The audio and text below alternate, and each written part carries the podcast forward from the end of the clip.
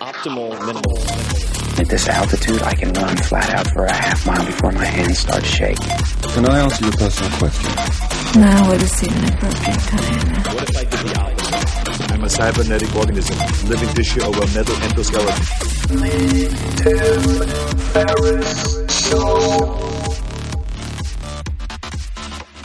This episode is brought to you by Athletic Greens. I get asked all the time what I would take if I could only take one supplement. The answer is invariably Athletic Greens. I view it as all in one nutritional insurance. I recommended it, in fact, in the four hour body. This is more than 10 years ago, and I did not get paid to do so. With approximately 75 vitamins, minerals, and whole food sourced ingredients, you'd be very hard pressed to find a more nutrient dense and comprehensive formula on the market. It has multivitamins, multi mineral greens complex, probiotics and prebiotics for gut health, an immunity formula, digestive enzymes, adaptogens, and much more. I usually take it once or twice a day just to make sure I've covered my bases if I miss anything I'm not aware of. Of course, I focus on nutrient dense meals to begin with. That's the basis.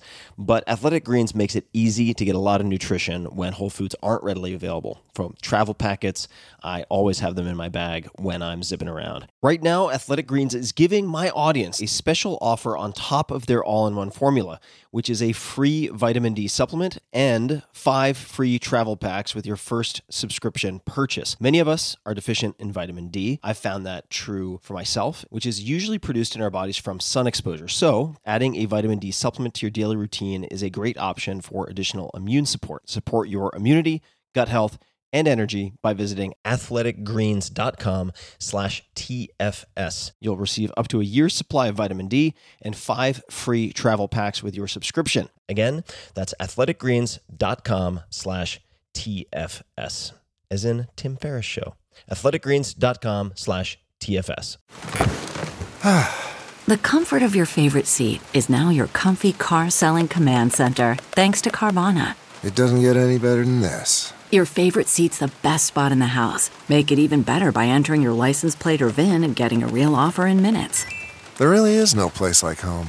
And speaking of home, Carvana will pick up your car from yours after you finalize your offer. Visit Carvana.com or download the app and sell your car from your comfy place. Hello, Stoics and Epicureans and everyone in between. This is Tim Ferriss, and welcome to another episode of The Tim Ferriss Show, where I usually interview folks and deconstruct how they do what they do, whether they are chess prodigies, musicians, military strategists, Navy SEALs, music producers, athletes, you name it. In this particular episode, we have a change of pace, and this is a recorded session from Learning with Expa. What is Expa? Expa, expa.com. You can check it out. Uh, co-founded by, among other people, the co-founder of Uber, is a startup studio, and they have a very unique approach to building startups. And I am involved as an investor and advisor. So every once in a blue moon, they put together an, a night of education, a discussion of some type. And I was invited to participate. I was interviewed by one of the partners of Expa on startup design versus lifestyle design. So those of you who have perhaps some familiarity with my startup career, have been involved with lots of startups ranging from Uber to Facebook to Twitter and many others, Evernote, Duolingo. So lots of companies that have grown to 100 million plus users or customers. Simultaneously, of course, I have this other writing portion of my life, which reflects a lot of principles I hold close to my heart. Uh, namely that lifestyle design should come before career planning. And I think that reconciling those two, i.e., should you focus on muses, which is described in the book, and I describe it in uh, this conversation, or cash flow driven businesses, right? Business in the very traditional sense to fuel an ideal lifestyle and many other things or should you focus on swinging for the fences and betting it all on a startup that is really equity driven? And uh, this presents many, many different uh, topics and questions for conversation that I think are under examined that are really important to look at, not only in Silicon Valley, but well outside of that. And I hope this applies to many, many of you listening.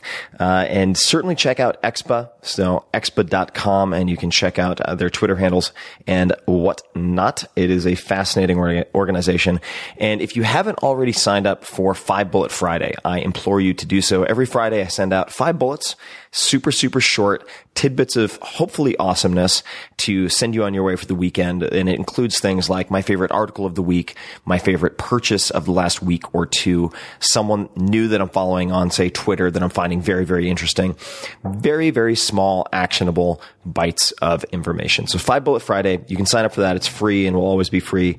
Fourhourworkweek.com forward slash Friday. All spelled out, fourhourworkweek.com forward slash Friday. Check it out. Try it out for a week. And I think you will then look forward to it every week. That's the idea anyway. And without further ado, please enjoy this conversation on lifestyle design versus startup design and all of the inherent conflicts and existential dilemmas that many entrepreneurs face. Thanks for listening. All right, so let's get started here. So, as you know, Tim has a really great background. He's participated in all parts of the ecosystem from building to uh, giving tips to people who are builders. Um, so he's a great perspective, and we're going to go through a bunch of different things today. Hopefully, we get off track because I think Tim's off track is actually the most interesting. so uh, let's start with something. Uh, you know, you guys saw that he had invested in a lot of great names. So you invested in Twitter, you invested in Uber. Um, can you tell us a little bit about how you pick these companies? I can, and I can also explain how I got started in angel investing, which I think is very much related. So I began angel investing in 2007. Uh, I was having breakfasts and lunches with Mike Maples Jr. and a very successful angel investor, now a very successful VC at Floodgate. And uh, the four hour work week had just come out and was, as some people know, you know, rejected 27 times or whatever it was by publishers, came out and then sat on the bestseller list for four and a half, four, four and a half years straight. And his questions were related to his portfolio companies and marketing, PR, launch strategy, customer acquisition. And my questions were about the deal structure of those angel investments, why he chose company A instead of company B.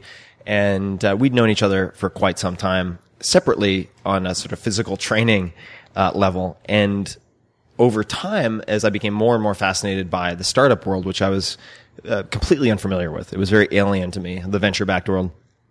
I asked him if I could co-invest alongside him in a few deals to test my risk tolerance and to see if I could actually add value to these companies. And the decision was made because I'd fantasized about going to Stanford Business School for a very long time. Went to school on the East Coast, always felt like I was sort of intended to go to Stanford, didn't make it. And realized after several attempts to go to Stanford Business School, got pretty far through the process and then got disillusioned after having very theoretical classes thrown at me during tours that I should create a real world MBA for myself instead. Since I would have paid 120 grand for Stanford Business School over two years, which is a sunk cost, and then you hope to make it back later, given the things that you learn, the network that you build. I was like, well, what if I just created a $120,000 Tim Ferriss fund over two years, invested, assumed that I would lose it all, sunk cost, but that the network I built and the lessons I learned would be earned back manyfold after that period of time. And so I, I co-invested with Mike very early on. So in the beginning, I didn't really have a set of criteria. I think that's something you develop by practicing and figuring out what you're good at, what you're bad at predicting, what you can control, and then what advantage you have. So we might come back to this, but I think that for any type of investing, whether that's in the public markets, bonds, startups, you name it, commodities, or otherwise, art, you need to have an advantage. And that can be an informational advantage, which a lot of people in Silicon Valley have related to startups. It can be a behavioral advantage. I think that, for instance, Warren Buffett can emotionally detach himself in such a way uh, that he is unmoved by market massive market fluctuations or uh, the the acts of the masses. So that's a behavioral advantage. You could have an analytical advantage. So you might be, say, a Renaissance Capital, very interesting hedge fund that just has massive computational and analytical ability. So that could be another one, like people who focus on the, say, technical analysis, looking at charts and whatnot. Uh, and in my particular case, I realized after a few investments that what I enjoyed doing, and I've been ridiculed for this by some VCs, well, not recently, but when I was getting started, was I'm only going to invest in products that help me scratch my own itch. So I don't understand many things, but I understand my own set of problems. And if I have a problem, at least that's a market, a guaranteed market of one. So I will invest in consumer facing products that I would use to, to solve my own problem, address my own needs. Uh, I think wants are more monetizable than needs oftentimes, but that's that's separate. And then as I started investing in in more companies, I realized I want to invest in companies that are demonstrating traction. So they're not using me to create the fire; they're using me to pour gasoline on the fire. And usually that means going from say the 10,000 customer point to a million or a thousand to a hundred thousand. And uh, because that also overlaps with assets and skill sets that I already have, namely mass customer acquisition. And, uh, the other, a few other criteria for me would include thinking of my portfolio not themed along lines of say Twitter related infrastructure plays or companies that depend on X, right? Like the Uberification of blah, right? I'm not investing in 20 companies that are the Uber- Uberification of fill in the blank, but rather I'm investing in companies where I, every company I invest in can be helped by at least two companies already in my portfolio and they can help at least two companies in my portfolio. So I'm creating this overlap in a sense, like a Mitsubishi in Japan might, where I'm, instead of being vertically integrated, as it relates to manufacturing and distribution and whatnot, it's integrated from a playbook standpoint, right? So whether that's launching city by city, whether that's uh, subscription models, whether that's hard goods at retail that are dealing with, say, home shop shopping network opportunities and uh, direct marketing in channels that are not common to Silicon Valley companies. Um, I want that type of knowledge transfer to exist and that's something you can engineer within the portfolio because that means that even if a startup fails as an investment, you can still win by having invested in that company. So you put 25k in, it fails, but that 25k buys you a playbook that can then be transferred to a company that suddenly pulls one of these kind of hockey stick inflections. Uh, and then I would say other criteria would be listening to my audience. So if you look at, uh, I've trained my audience to know what I am looking for in many different ways and what I find attractive. So if you look at my portfolio and some of my most successful companies, Shopify, I was the first advisor to Shopify, 2009. They just IPO'd. Uh, that was, that's been a, a massive win. And I think it's just at the beginning stages. Found Shopify through my Twitter audience while I was revising the four hour work week and polling for e-commerce platforms. Uh, then Evernote, same story found Evernote through Twitter by asking my fans what I should use for X, Y, and Z, and became an advisor in 2009.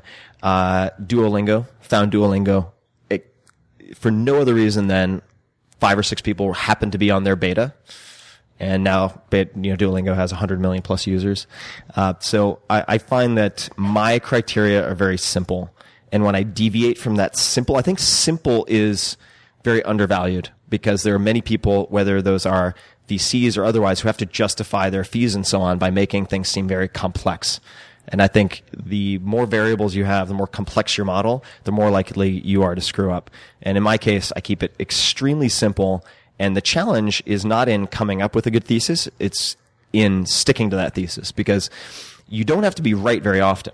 I mean, let's just say that you, let's just say people say, oh, there, there are 15 kind of unicorn potential companies a year out of Silicon Valley or the US you don't even have to get one of those per year. You could get one every five to 10 years and still make a hundred million dollars if you play your cards right. You don't have to be off. You don't have to be right often. You have to avoid fatal mistakes and bleeding chips. So it's a lot like poker in that sense. It's not just betting, but it's getting in, getting out, and then the bet size, among other things. Um, and uh, so those are a few of the things that I think about when investing. That was more than I thought. That was good. just thought I was like a monkey with a blindfold and a dart. There is some of that too. He's good. Whenever I do biotech, I get kicked in the nuts by the universe. That's the other thing I've learned. Yeah. So it goes. Tim doesn't do biotech. Unless I right. f- really feel a hankering for a kick So in now the that we know that you like investing and you have a point of view on it, um, you seem so surprised. You're All right, like, I so I'm didn't going to ask you the question spell. that has to get asked. You brought Yeah. this up on the phone. Are we in a bubble? Are we in a bubble? So this is this is uh this is a constant topic of conversation for good reason, and I think the implicit question is: Is there going to be a correction? Are we going to have a crash? And the answer is always yes. I think that uh, people, have, investors in particular, have short memories, and just having gone through two of these, the cycles always exist. Now, the the the question then is, well, what will crash? How can you mitigate against the damage? The way I'm thinking about this myself, and I can only speak to my personal experience, is number one, my job has become more difficult as an investor and advisor. There is a oversupply of capital, which has brought in fair weather investors and fair weather entrepreneurs, both of which are very dangerous uh, to each other, respectively, among others. And when you invest in, say, a dot com depression, right, like a 2001 or even 2009, where people are freaking out after a real estate crash that then has this contagion across asset classes, you are investing in entrepreneurs who are the hardcore, the true believers who cannot help but build whatever they're building. And I think that right now the the noise to signal ratio is so unfavorable for someone like me. My job has just become more difficult. That doesn't mean there aren't good deals out there. I think there's some amazing companies, some amazing founders, but a great company at a at, with terrible deal structure can be a terrible investment. And I think I'm very good at a simple approach to early stage investing. And that approach has become very difficult to execute in the current environment. Uh, I do think that what's what's hard to grasp for me at least is identifying the tech companies that would suffer most. Or actually, no, it's it's fascinating to look at counter cyclical examples. What I mean by that is if you look at, say, an Uber, and of course I'm highly biased because I'm an advisor to Uber, but uh, you could look at Airbnb same way.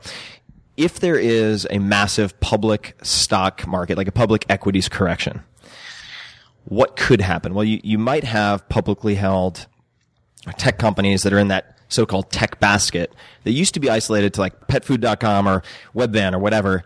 Uh, but now the, the technology is so ubiquitous and infuses so many sectors that if the stock market crashes, what might happen? One hypothesis could be that people who lose their jobs are going to need income and they will want the flexibility of working as an Uber driver right?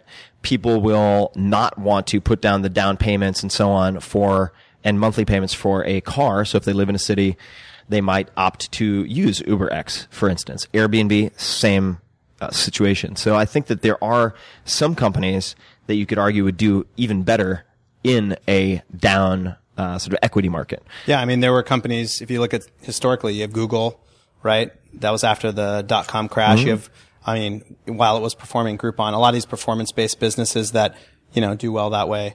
Um, Yeah. So I guess let's switch gears a little bit because clearly you've done a lot of investing. So let me let me just add one more thing. All right. So I think I, I always assume there's going to be a crash because that keeps me from losing my shirt. And I am in early stage investing for the long game. I'm going to do this for decades, so I'm in no rush. Uh, so that's the other thing. Coming back to the first question, what do I invest in? I invest in people who'd be happy to run their companies for 15 years. Uh, because if they're looking for a two to three year flip, there are too many things in the macro environment completely out of anyone's control, or at least their control, that could complete, obliterate any type of acquisition or IPO plans that they have. That's fair. Um, so you started out obviously not just as an investor. That wasn't your first gig. Um, can you talk to us a little bit about um, your first businesses? I think called Brain Quicken. Brain Quicken, yes. So Brain Quicken, uh, I started out right out of college. My first job was, uh, I took 32, I still have them, 32 emails to get this job, but, uh, I, I, uh, I, I was hoping for something that was not a sales position, but I ended up in technical sales for a storage area networking company. So I was selling mass data storage to uh, movie studios, to National Geographic Survey, I think that's the name of the company, uh, and so on. So at the time, mass data storage meant, you know, like 10 terabytes, like, whoa, you know, 100 terabytes was just like winning the lottery. Now you can go to Fry's and buy that for like, you know, $700. But, uh, coming up with fiber channel and gigabit Ethernet, you know, network attached storage, blah blah blah. So we're competing against EMC and and um, NetApp primarily. Uh, that company, I joined that company in '99 2000. So the implosion came shortly thereafter, you know, a year, year and a half later. And I saw the writing on the wall with the, the, the, the, the layers and, and waves of firings. I was like, okay, like, if they just fired the entire inside sales team, chances are the outside sales team is not going to last very long. Like, so I started this company and, uh, I remember specifically when it happened because there was a sort of a middle level sales manager who came in and he dropped this huge stack, like a hundred pages, just of names and phone numbers. And he said, start smiling and dialing. And I was like, that's not the smartest way to do this. And I'm really getting tired of this job. So I started thinking about what I would start. And coming back to kind of the, the simplicity of the investing model, I was like, well, what do I need? What do I want? And what do I spend a disproportionate amount of money on? In other words, what am I price insensitive to? And I looked at my credit card statements and bank account statements, and it was sports nutrition. It was sports related supplements and pills and potions and powders. And I had enough background. I was in neuroscience uh, initially at, at uh, Princeton and kept studying that even though I transferred to more like language acquisition and whatnot, that I knew what I wanted, which was a sort of neural focused pre-workout supplement. Uh, so I just went out and tried to find biochemists and so on who would help me put that together and guilted my, all of my male coworkers male because women tend to be smart enough not to spend like a ludicrous amount of their income on pre-workout supplements. So the guys, not true. They'll blow all their cash on it. So I guilted all of them into like buying the first manufacturing run. And that's how I, that's how I financed the first manufacturing run. and uh, I also realized pretty quickly, being that young at the time, whatever I was, you know, early 20s, that I should not meet people in person. I should do it all by the via phone because when they met me in person, they're like, you know, I looked like the Tom Hanks kid in Big in the suit. You know, they're like, who the hell are you? Why should I take you seriously? And uh, started that company and learned quite a few important lessons. Uh, many of them were a direct result of not having any outside financing. It was all bootstrapped. And I learned about margins, not only f- very literal sort of margins where I'm looking for a 7 to 10x markup, but the importance of a margin of safety. And uh, there's actually an interesting book called Margin of Safety, which is about value investing for people who want to invest in other asset classes. Um, I think it's Seth Klarman, Baupost. It's a very interesting hedge fund.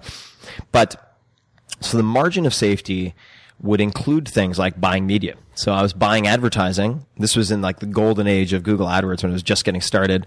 But also I was doing print advertising.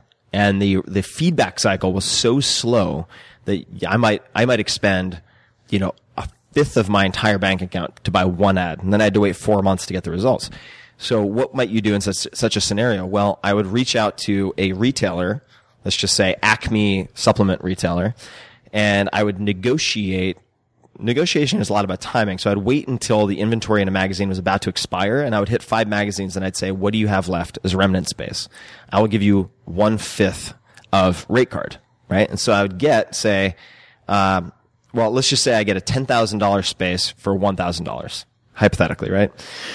And then I would call Acme retailer and I'd say, Hey, I have a great opportunity. I just wanted to let you guys know if you're interested. Great. If not, that's fine. I'll call your competitor X and uh, you know, I just bought this ad, rate card ten thousand dollars, and if you if you pre-purchase twenty five hundred dollars or five thousand dollars worth of product at wholesale, I will feature you as the exclusive retailer. So automatically, I have guaranteed that I will not lose money on that trade per se. And then if I figure out that that works, that initial trade, then I can plow money in. Uh, capping your downside. Like if you, if you can cap your downside, you can afford to do many experiments and the upside will eventually take care of itself if you're formulating good experiments. Uh, so those were some of the things I learned. And I think the meta skill on top of that was negotiating. So whether it's sec- like there are a couple of resources that really helped me. Secrets of Power Negotiating by Roger, I think it's Roger Dawson. Get the audio if you can. Secrets of Power Negotiating. Getting past no as opposed to getting to yes. Getting past no is sort of a more, realistic take. Uh, were both very, very helpful. But I learned how to negotiate and deal make, and I think that uh, those skills have translated to everything else. So you brought up an interesting point when you were going through your business. You said you learned a lot because you were not venture backed. You were bootstrapping that business. Can you talk a little bit about, you know, the advantages or thinking through bootstrap businesses versus VC backed businesses? Obviously, being in Silicon Valley, we're all enamored with the VC backed system. Yeah, I, th- I think that um, I'll make another book recommendation. Anything You Want by Derek Sivers, and he so Derek Sivers is a really interesting sort of philosopher king, uh, programmer, polymath who started CD Baby and then sold it. Uh, worth checking out, but he views building a company as your opportunity to create a, a utopia, so your ideal version of the world. And he was bootstrapped until he sold the company. Uh, so I think that they are fundamentally quite different. Um, the way that you build, although the way you build them may be similar, the philosophy in mind, if you commit to building a bootstrap company is different to that of venture backed. The similarity is if you want to build a highly scalable business that produces a lot of cash flow, you should build it so that you aren't a single point of failure. So in that sense, if you read a book like Built to Sell by John Warrillow, uh, or E-Myth Revisited, sort of assuming that you're going to be 100x the size and putting systems in place will allow you the flexibility to have an ideal lifestyle bu- business. It will also set you up to sell the company, right? So there, the, I think that the build process can be very similar. The difference is, and this has become very front of mind for me recently because I've had I had a, a friend killed in a freak accident a week ago on Mount Kilimanjaro, hit by a bunch of rocks, came tumbling down the mountain, dead on the spot. Uh, much, I mean, I think late twenties, early thirties. Another uh, friend of a friend just died two days ago, freak bikes ac- bike accident. You are not guaranteed to have a lot of time on this planet. I mean, there are probably a more than a handful of people in this room who will die from like unnatural causes or early death. You're not all going to die from old age. I hate to say it, but I don't mean that to be a downer. I think this is a very important thing to keep in mind. And uh, you know, a lot of artists, I think it was in the Renaissance period, would use what's called a memento mori. They would put a skull or a reminder in their pieces of art that took a long time to create to remind them of the fact that they would die and that they should make the most of every moment. And the reason I bring that up is that I think lifestyle businesses or lifestyle design is very much present state focused or near term focused, uh, and that VC backed can be very long term focused in a way that people focus on the what I would call a deferred life plan. They're like, well, you know, like life sucks. It's going to suck for the next five to 10 years, but then I'll exit hopefully for fill in the blank number that they've kind of made up. And then I will be happy and everything will be great. And, um, I'm not saying that's wrong, but I think there are, you need to understand the risks in taking that approach. Do you think that that's, uh, you know, necessarily true? I mean, it's a, it's, a generalism, but I mean, there's definitely people, for example, who have done VC backed businesses that seem ridiculously happy and There are. I would say that they're in the minority, and I would also say they're the same people that I would invest in during a dot com depression, not in a boom cycle.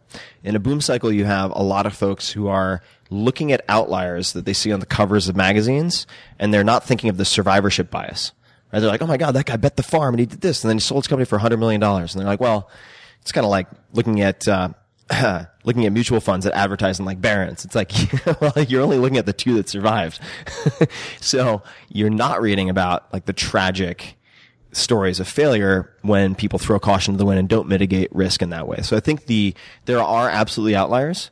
Um, but I would just say that, um, the pattern or the vast majority that I see are so fixated on the future that they don't pay attention to, for instance, and there are exceptions, we can talk about a couple of them, taking care of their physical self, right? And even if you're purely interested in cognitive performance, mind and body, same thing, of, is, is, the, is the best way to think of it. There's no sort of uh, Cartesian duality in that sense or separation. If you want to perform optimally from a mental standpoint, you need to take care of the entire system. So um, that's a great segue into some of the things that I think you're more known for. Uh, you know, the four hour series. You have a number of different approaches. You are known for life hacking or experimenting. Uh, what approaches have you seen that are successful and you know being successful in venture and all these other businesses? And then um, I have to ask you: Do you actually work four hours a week? Oh, I've I've uh, I've never been asked that before. Uh, I will I will answer that. So the I'll answer that first just to get it out of the way. So the the four hour question. So the original title of the book was Drug Dealing for Fun and Profit, and my publisher, which was the tongue in cheek name of the lecture that I gave at Princeton in this high tech entrepreneurship class twice a year, because I was the only back I was the only bootstrapped founder. Um, they were all venture backed. and um, but lo and behold, no big surprise. My publisher, Crown, uh, told me they're like, you know, Walmart not big on the drug dealing for fun and profit title, so you need to change the title. And I was like, all right, that's fine. So I did a bunch of Google AdWords testing and ended up with the four hour work week. Originally, it was the two hour work week because that's how much time I was spending managing BrainQuicken at the time. And they were like, two hour work week? That's completely unbelievable. I was like, four hour work week? And they're like, there you go. Now we're talking. You We're guys heard it here first. yeah, now we're on the same page. And uh, but the the four hour work week does have a factual basis. I mean, in like the two to four hours, whatever that I was that was that was spent managing BrainQuicken at the time. The objective with that book, and for those of you who read it, you know this, but the the objective is to control your most valuable non-renewable resource, which is time, so you can allocate it in the way that you would like to optimize for X, whatever you happen to be optimizing for.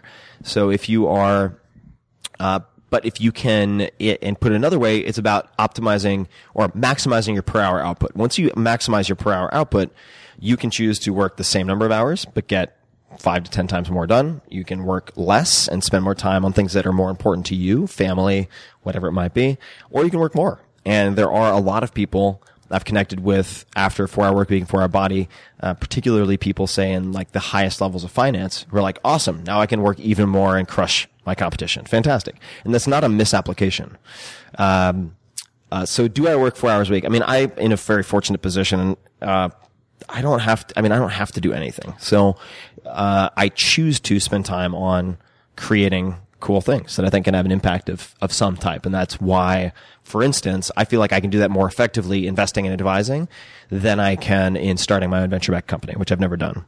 Uh, I have no plans to do, uh, cause I'm a terrible, I, I just really chafe against authority in any way. so it's just, I, I don't think I'm, I would be good at it. Uh, and I don't think I'm a particularly good manager for that matter either. But, uh, the, in terms of commonalities across, uh, high performing CEOs and founders. Not necessarily the same people, right? The CEOs are not necessarily the founders, but I would say number one, there are many ways to skin that cat, right? So you can have like a Herb Kelleher from Southwest who's like, nice guy, give you a hug, like pat every employee on the head, or you can have Steve Jobs. Not the nicest guy in the world. very effective, but not very effective, and some people could argue not very happy either, right? Um, Warren Buffett, same story, right? I mean, he, he does not have necessarily the best relationship with his kids. Uh, and there's a great book called Make, Making of an American Capitalist, which is sort of unauthorized, which makes it slightly more interesting in my mind, uh, which is very, very good about Buffett. But, uh, I think that what they have in common at at the core, despite different behaviors, different way of implementing it, from my perspective, is being effective instead of being efficient. And all I mean by that is they're very good at choosing the highest priority tasks that will render everything else easier or irrelevant, as opposed to just doing a lot of things quickly.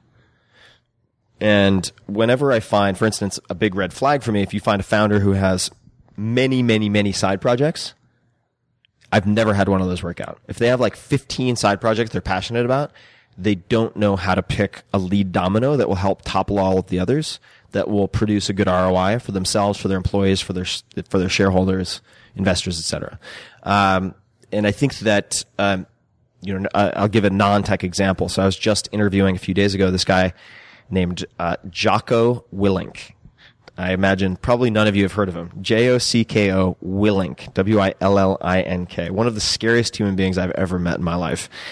Um, he entered the Navy SEALs at 170 pounds, now weighs 240, is a Brazilian Jiu Jitsu black belt, trains top MMA fighters, but was also the commander of the most decorated special forces unit in Iraq. Um, but if you, if you look at what made him very good at what he does, among other things, it was being able to take something seemingly complex to the people reporting to him, simplify it, and then he was able to detach himself in a way so that from his sort of outside perspective, he could identify of these six emergencies what the most critical emergency was and to tackle that first. And I think that good CEOs have that ability and it just takes, takes practice. Uh, but I think oftentimes the most important thing is whatever makes everybody the most uncomfortable. So you talked a little bit about uh, CEOs and founders, and you made a, a subtle distinction and said sometimes a good founder is different than a good CEO. Um, can you talk a little bit more about that? You know, what the distinction would be? Yeah, I mean, I think that quite frankly, you'd probably be better at answering this, uh, or many people in this room, but uh, not every founding C, not every founding CEO makes a good, say, growth stage CEO. I mean, there's some people who are just brilliant product developers, and uh, so one of the green flags instead of a red flag for me is when I find a startup that's growing quickly without any type of paid acquisition or advertising, and I have, say, people from my network who reach out to me since I'm public about these investments to offer them an amazing business development opportunity or partnership or whatever. And they say, that's great. Not the best timing. We're just going to focus on product for now. Perfect. Those companies turn out best for me, uh, up to this point. And a lot of CEOs get pulled from a tactical sort of technician level of crafting product, working on UI, working on A, B, C, D, and E, and get put into a managerial role as the company expands, and they're just not good at it. Or they don't like it, which often leads to them not being good at it because they don't want to dedicate their sort of mental resources to it. Um, so that would be that'd be one example. There there are many though. I mean, you have that, then you have you have different stages, then you have pre-IPO, IPO.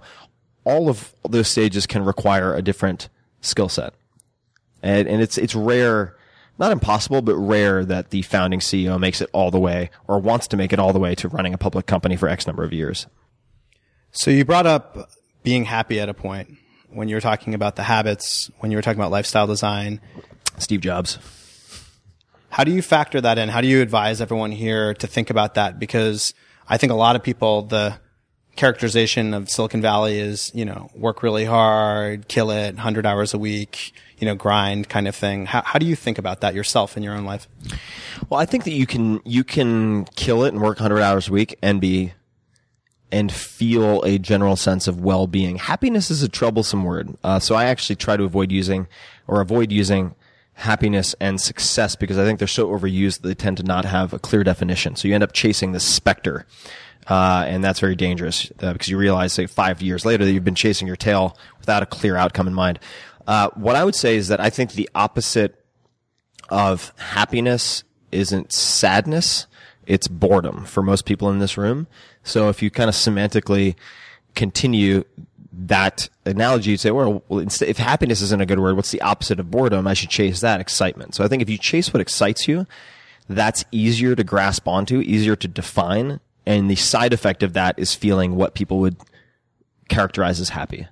Um, so that's that's how I think about it. And whenever I founder, it's usually because I'm looking at it a different way. So I would say chase what excites you, and that tends to be the cure all for a lot of these other issues. So you talked about good uh, CEOs, good founders, habits. Are there any folks that you look at and say these guys are killing it? They're doing the right thing that people should look out for. There, there are many, many people who impress me, and and every person has their strengths and weaknesses. Uh, I, I'm very impressed by uh, Marc Andreessen. Would be one. I think he's just very good at filtering opportunities and decisions based on his ability to project into the future and identify things that could be extremely large. I think he's very, very good at that and has a certain prescient ability. Uh, and as a result of that, he's good at ignoring a lot of noise.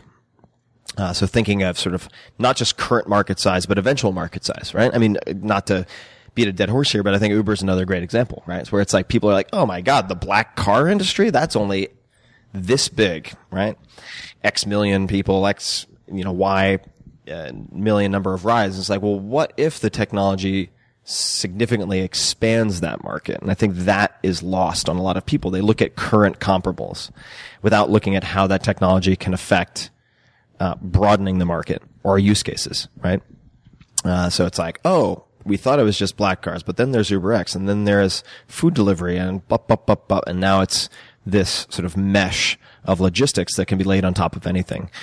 Um, other people who impress me, I mentioned Jocko, because I, I don't want to limit it to tech. I think that unfortunately, in every world, whether that's tech, military, or otherwise, people develop a very narrow evaluation of leadership And in fact, I think where you can differentiate yourself and establish those competitive advantages I talked about earlier is by borrowing from worlds and industries that are completely outside of what is considered normal. Like the echo chamber here, like as an experiment, ignore tech for a week. Look for leaders who are effective outside of tech and what tactics and strategies you can borrow from them. Because I guarantee you, 99% of the people you're surrounded by or competing against are not looking at any of those examples. Um, so I think that uh, you could look at someone like Rick Rubin, for instance, music producer. Uh, and uh, I did a podcast with him. You guys can, can listen to it, but very, I mean, he's worked with everyone you can imagine. I mean, Johnny Cash, Eminem, Jay-Z, uh, Slipknot. I mean, it's just like everybody, Metallica. It's an incredible roster. Uh, and he is very good at making sort of calm, big picture decisions and guiding artists. So as an investor, I find that very interesting because investors are almost producers in a way. You're taking these raw materials and trying to mold it into something more effective uh, that can scale more rapidly, et cetera. It's not that dissimilar. Uh, so I think Rick Rubin is a very interesting example, and he chooses, for instance, uh, to be relatively secluded. So what I've I've come to realize is you can say yes, and in many ways you have to you have to say yes to get to a first tier of success in any field, and at that point you have to take all these abilities that got you there and basically turn them on their head to say no to a thousand or a million things so that you can focus. And I find that very difficult. Still find it difficult. I'm not the worst person at it, but Neil Strauss, who's a seven time New York Times bestselling author, like his, his systems that he's put in place to say no or completely ignore so he doesn't even see 99% of the inbound while he's on book deadline is very impressive to me. And uh, he was a and is still a very effective journalist, and the fact that he can turn out high quality work and doesn't believe in the existence of writer's block effectively is impressive to me. Um, and he does that through systems and habits and processes. It's not magic. It's not any type of, of God given talent. He's trained himself to do that. So those are a few people who come to mind. All right. Let's uh, open up to some questions. Uh, Kaya can give you the mic. Just raise your hand. Ask Tim hard questions. Yeah, yeah. Heart's He's good. ready. I'm ready. I'm warmed up, warmed up with my gin tonic. How is your understanding and knowledge of neuroscience affect how you approach writing? So how how has my understanding of neuroscience affected how I write? Uh, it hasn't much. Uh, I would say that the two for me are still pretty far apart. I think that they will be more directly connected at some point in time, but for now, I'm really just looking at millennia of human behavior and allowing that to inform how I write more than modern neuroscience. Although I might write about that shortly. I'm working on some stuff related to some freakish experiments in neuroscience that I would not inflict on any of you, but I will inflict on myself. Uh, so for instance, uh, if you want people to use prescriptive information, how to information, uh, you have to understand behavioral change. So I could actually, so let me take that back. I might not look at uh, sort of anatomical neuroscience, but I might look at cognitive neuroscience. Right? So work of say Danny Kahneman or others uh, to identify how habits are developed and how I can avoid sort of cognitive resistance to certain types of suggestions. But I think behavior, I look at behavioral change and the science related to that very closely. So if I want someone to say lose 100 pounds, you trying to persuade them to do that with the threat of type 2 diabetes or uh, cardiovascular disease doesn't work. It very clearly does not work. But if you're trying to say like, hey, six pack, your ass will look better in jeans, or like you'll have more sex, this, that, and the other thing, that really works. And so you use, say, changing breakfast, right? You say, don't change anything. Don't start exercising. I just want you to change breakfast. And then they lose 10 pounds in the first week or two. And that builds the credibility so that you can then sell them on the next step. And you never advertise the diabetes or whatnot. That is a side effect of you having used an effective Trojan horse in the first place. So I think of the sneaky Trojan horse that I can use to get people to do things they don't want to do when offered sort of conventional reasoning, if that makes sense, right? And uh, that can be used for just about anything. Language learning can be used for weight loss. It can be used for quitting smoking. You have to use the right incentives. Um, so I would say this, I wouldn't say this is neuroscience per se, but if you look at, this is in Thinking Fast and Thinking Slow by Daniel Kahneman, uh, which was recommended to me by Barack Obama. So, uh, that was, I took that book recommendation seriously. Uh, great book. Uh, but looking at loss aversion versus desire for gain, right? So how hard will you work to make $100 versus losing $100? Or worse yet, getting robbed of $100? Well, it, it turns out that the, like, if you were to, the motivating, uh, magnitude of say losing $100 is only matched by gaining like $600. It's completely disproportionate. What does that mean? Use the stick. You know, in the US, it's like pat on the head, gold ribbon for 13th place or whatever. But if you want to affect behavioral change in yourself, use punishment. It really works. Or humiliation or embarrassment. And those are like really dirty words in the US. Cause like, no, kumbaya, happy, happy, we're all good. And uh, uh, that flies in face of the science. So it's like, oh, you want to lose weight? Like take a photo of your fat ass from like six perspectives in underwear, give it to your most merciless friend and be like, if I don't lose 30 pounds by this point in time, like this is going on the internet. You will figure it out. Uh, and yeah, yeah. I think I think we got her question. anyone anyone else? Sugarcoating it The tall gentleman over there with the beard. Earlier you just said that you find it easier to monetize wants, not needs, and you kind of pointed at it there. Can you go a little deeper? Sure. So wants not needs. Um, and and how do I think about that? I well, I think what I what I was just mentioning ties into it perfectly. Right? People don't need to have their ass look good in jeans, but for whatever reason, for whatever f- human like foible and defect, they will work harder for that than dying ten years earlier from heart disease humans are just not good at many, many things, including sort of exponential versus linear thinking, long term versus short term. Uh, so I think that selling the want is like when in doubt, sell the want, not the need. Because I think when you say you need this, people also, this is my subject, subjective take on it, but they are sometimes offended or affronted because that seems very presumptuous.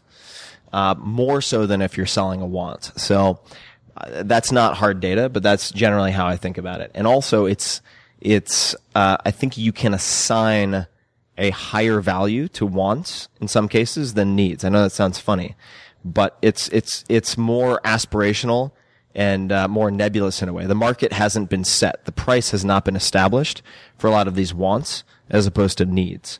Uh, so that that would be my general take. Kaya, who's next? You could just like find the drunkest person and hand them the mic. Um, just wondering on your podcast, who can be your top two favorite people that you've interviewed and why? So uh, this is a tricky question. So favorite podcast guests and why? So I will say that the as background, I started the podcast to be a break between book projects. It was not intended to be a thing uh, for me or to be what it is now, which is you know 100 episodes in, etc. Um, every guest is invited on the show out of first and foremost self-interest for me, and that is the scratch your own itch ethos that I kind of apply to everything. Because at least I know I'll enjoy the conversation, even if it falls flat everywhere else. Which comes back to the like real world MBA investing. Like even if it fails, what do I gain? And uh,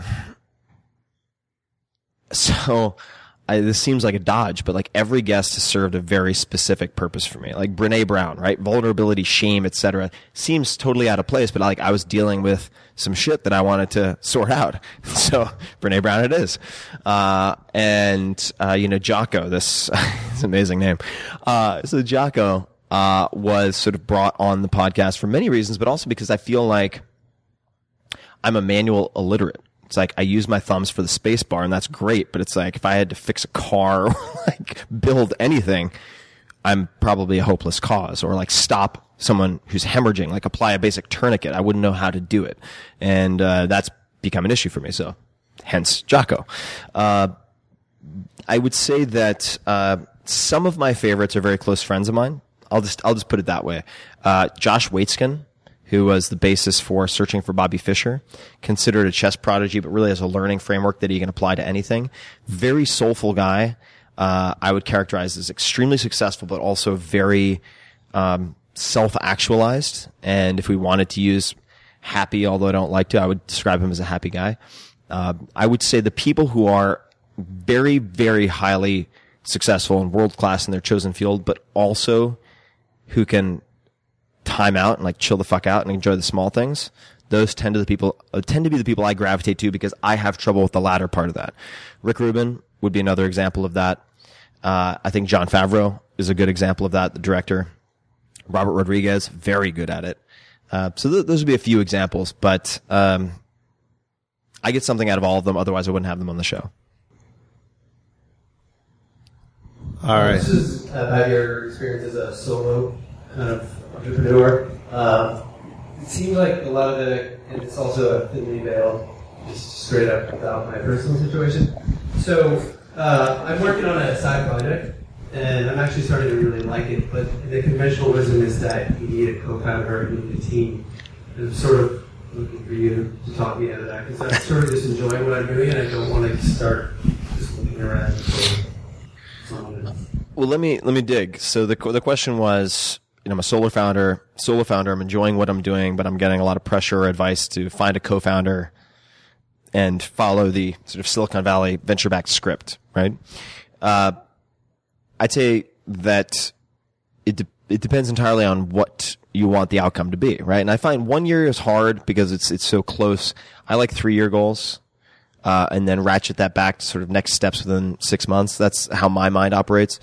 But uh, read a book called I think it's Small Giants or Little Giants by Bo Burlingham, and it's about companies that choose to be the best and not the biggest. I think that's a good counterexample to the sort of common recipe used in Silicon Valley. And again, they're not different. It's like you're baking or making different things. They're just recipes for different outcomes. Uh, but I think if you're enjoying it, uh, if I were to project my experience, one way to very quickly not enjoy it is to have, if you say, well, I don't want to, I don't want to get into all this muck, but it's like, if you have a board and then you raise a bunch of money and you lose control of the board, or you fuck up your cap table, blah, blah, blah. It just complicates the purity of that enjoyment tremendously. Um, I would also say as a solo entrepreneur without those shareholders and employees to which you do owe a degree of loyalty and so on, you can opt out. You have the option to hit pause or stop or eject. And I enjoy personally that optionality, right? So I will invest in venture backed businesses, but I am not suited to building one myself. I really don't think I'm in a good position. Uh, I, I don't have a good temperament for that, right? And it's just like, hey, if you're going to be a chef, it's different. Like being a cook is be, is different than being a baker, right? It's like if you like to fold your underwear and socks and like everything really orderly, kind of American Psycho style, you're probably a baker. Like that's me. I'm a baker. and uh, if you're a cook, it's like, well, like let's try a dash of that and a dash of this and like taste as we go and like fuck it, let's like throw caution to the wind and see what happens. Uh, that's just not my style. I get too I get too stressed out. So you just have to figure out, you know, what the best match for your personality is and what version of utopia you want to create, which comes back to the Derek Sivers example. And even if you don't want to read the book, a lot of his materials on sivers.org, which is fantastic. I really admire him tremendously for his willingness to not just talk about acting in a contrarian way that is true to himself, but actually implementing it in sort of shocking cases many, many times. You're back there. Hey Tim, this is Nerd Metabase. Um, question is, what have you changed your mind about in the last year or two? What have I changed my mind about in the last year or two? That's a great question. Um, what have I changed my mind about? The first that the first that comes to mind, and um, feel free to, to follow up if you'd like, but it's on a medical front. Uh, I I was knocked out of commission for about nine months with Lyme disease, and always really wrote it off because I grew up on Long Island where everybody gets Lyme disease, but I was just destroyed and was operating at like 10% capacity for a very long time. And um, I always also distrusted the diagnosis of chronic Lyme, even though it persisted for that long. And um, what I've changed my mind about is antibiotics Um, now, antibiotics are very important and have some really key applications, but what I've realized in discussion with people like Robb Wolf, for instance, some of you may know that name, ROBB. You can check him out.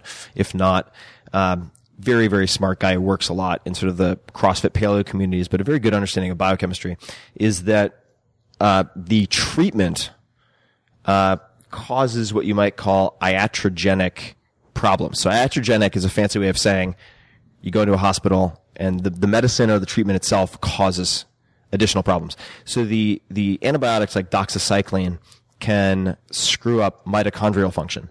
And if you screw up your mitochondria, guess what? You start exhibiting symptoms that seem identical to Lyme disease. And, but I think that the, the blame is placed on Lyme where, whereas the, in, in fact, I think many cases could be explained by the antibiotics. Now, the way I've addressed that is by experimenting with diet, specifically ketogenic diet, like Atkins diet, and fasting. Uh, and those those were the keys. I don't yet know the exact mechanism that allowed me to return to my previous level of functioning after the antibiotics. Um, so it wasn't just like probiotics because that was the wrong target. It seems like the probiotics were the wrong target. It wasn't just destroying the gut biome, which is itself another problem, but it was the mitochondrial function and taking supplements, whether that's like berberine, for instance, but really focusing on um, resurrecting that type of function. So that's something that was a big surprise to me that I've changed my mind on. Uh, yes, another question. Um, so I started uh, I started a B two B SaaS company um, about eight years ago, and uh, and actually my company was featured on, on your blog actually for, as one of the muses that kind of uh, did really well, and and, um, and you know I was able to automate the whole business so I didn't have to work at all, uh, pretty much no no time at all really, um, and uh, and I think one of the things that I, I always had a lot of questions about what to do after you kind of got to that point. Mm-hmm. Um, which I always felt like there, there, should have been kind of like a follow up to the book before our work week of like you know what people do when, when after they get to that situation. What next? Um, yeah. And I think uh, I think one of the things that I, have always wondered about is sort of some of the things that you may have experienced. Uh, let's say like loneliness, about sure. working by yourself, uh, but also um, you know you mentioned like you don't you don't like the whole um, you know like venture back having a bunch of employees. Um, probably because it ties you down. I mean, you have you have a lot more freedom when you're when you're sort of by yourself, and I, I guess I'm curious um, how you've thought about, uh, you know, I guess having like kind of one, let, us say like Elon Musk of, of, the world, where they kind of focus on one big problem, um, versus let's say if you're interested in a lot of different things, um, you know, how, how, does that kind of, how do you think about those? Yeah, so the that's a that's a multi pronged question, right? So there's the what next if you create a lifestyle business. Then there's the how do I view the the more uh, scattered is a negative has a negative connotation. Sort of the diversely interested entrepreneur versus the solely focused on one big problem entrepreneur.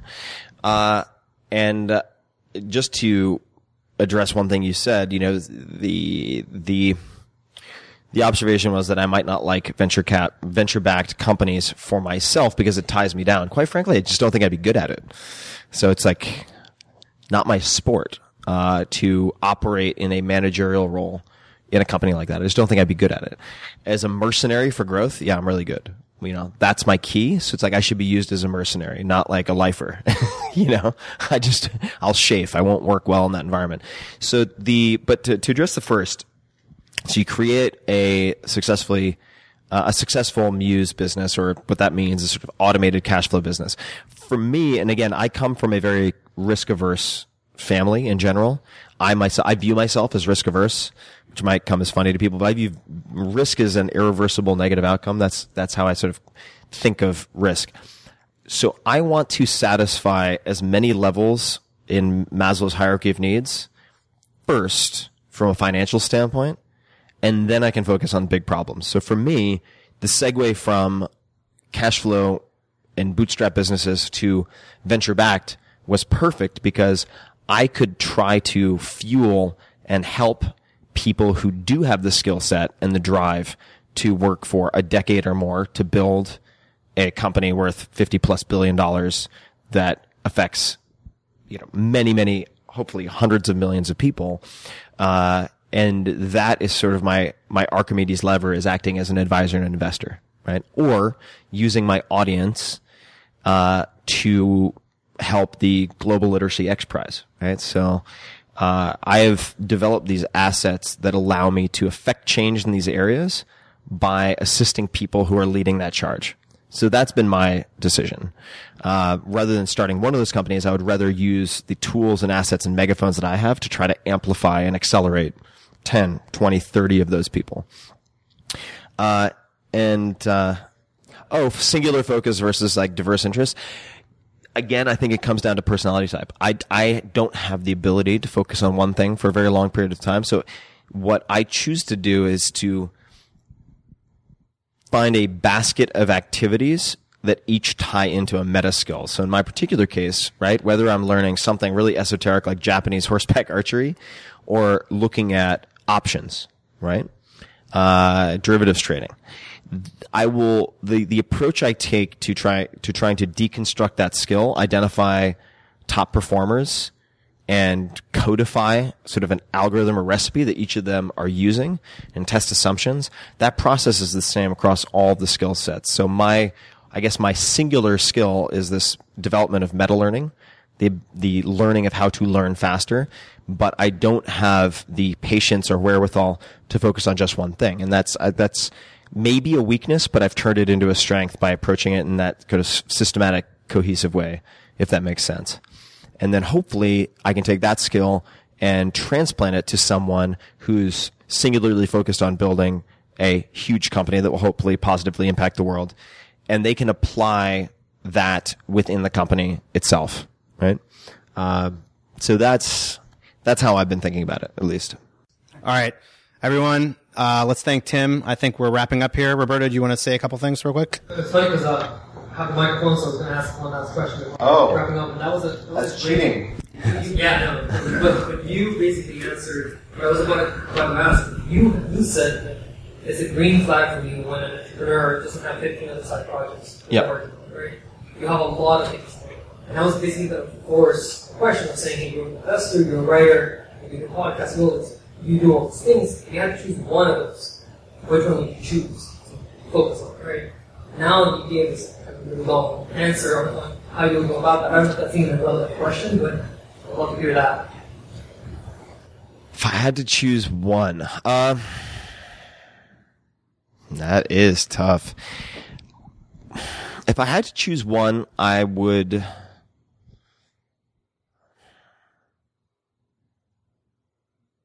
That's so tough. It would either be the podcast or writing. And the podcast is effectively my favorite part of writing without the writing. It's interviewing experts and getting their advice for whatever I want to ask them. That's fucking amazing. So that is hard to give up. Uh, I could cheat and say it'd be the writing because that's already a component of it. Uh, writing though in long form, I think holds a very peculiar and unique position in the mind space of humans. It still does. And I think it's because of the immersive experience. So rather than reading an article and having 15 notifications and 17 tabs vying for your attention, you can immerse yourself in this long form experience. And I think that's why books, when done properly, at least in nonfiction, nonfiction and prescriptive work, can have such tremendous impact. You can grab someone's attention in a world where that is the last thing they have to offer. Uh, and it's the most fragmented. Uh, but I would say, I would say the, the interviewing. I just, I love trying to identify the commonalities across seemingly separate worlds because there are commonalities. There are always commonalities. Like the, the best people in 10 fields that seem to have nothing to, like competitive eating, like competitive wood chopping, you know, like curling, poker playing. You take the top three performers in those worlds, they will have more in common with each other than the people who are like the 10 to 15th place players in each of those fields. So I would say that. And I, would also say for those of you who haven't really dug into Expa, you should chat with, with these guys. I mean, the, the reason I find Expa very, so interesting among very many others, and this comes back to like the side project. Unpaid. Yeah. well, kind of. the, the, is, uh, is that, well, when you look at a studio model, right, and you're not taking applications, you have less distraction. You don't, you, you don't fall prey to the fear of missing out, the FOMO that drives such a spray and pray approach in the valley, which I think is extremely dangerous because it fragments your attention, it fragments your allocation of resources and whether that's people and, and sort of man hours or capital or otherwise, right? So you're, you're really, uh, developing companies as opposed to trying to collect products. And those are two very different things, right? Because you can have the best product in the world and it could change the world, but it doesn't because it never gets to scale because like the cap table was screwed up right from the get go or the team wasn't put together properly or they brought in the wrong investors too early, right? And you can avoid all of those problems with the playbook, uh, or avo- av- avoid most of the fatal problems with a playbook that I think you guys have developed and are continually refining at Expa. So if you guys haven't haven't talked to these guys, you should. It's very very unique. I mean, I'm very protective of my time. And this is one of the places I, I've chosen to spend it. So Appreciate it. yeah. All right. Thanks, everybody. Thank you, Tim. Okay. Thanks, guys.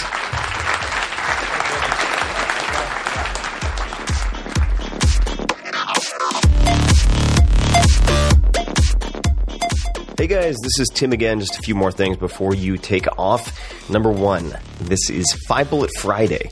Do you want to get a short email from me? Would you enjoy getting a short email from me every Friday that provides a little morsel of fun before the weekend? And Five Bullet Friday is a very short email where I share the coolest things I've found or that I've been pondering over the week. That could include favorite new albums that I've discovered. It could include gizmos and gadgets and all sorts of weird shit that I've somehow dug up in the uh, the world of the esoteric as I do.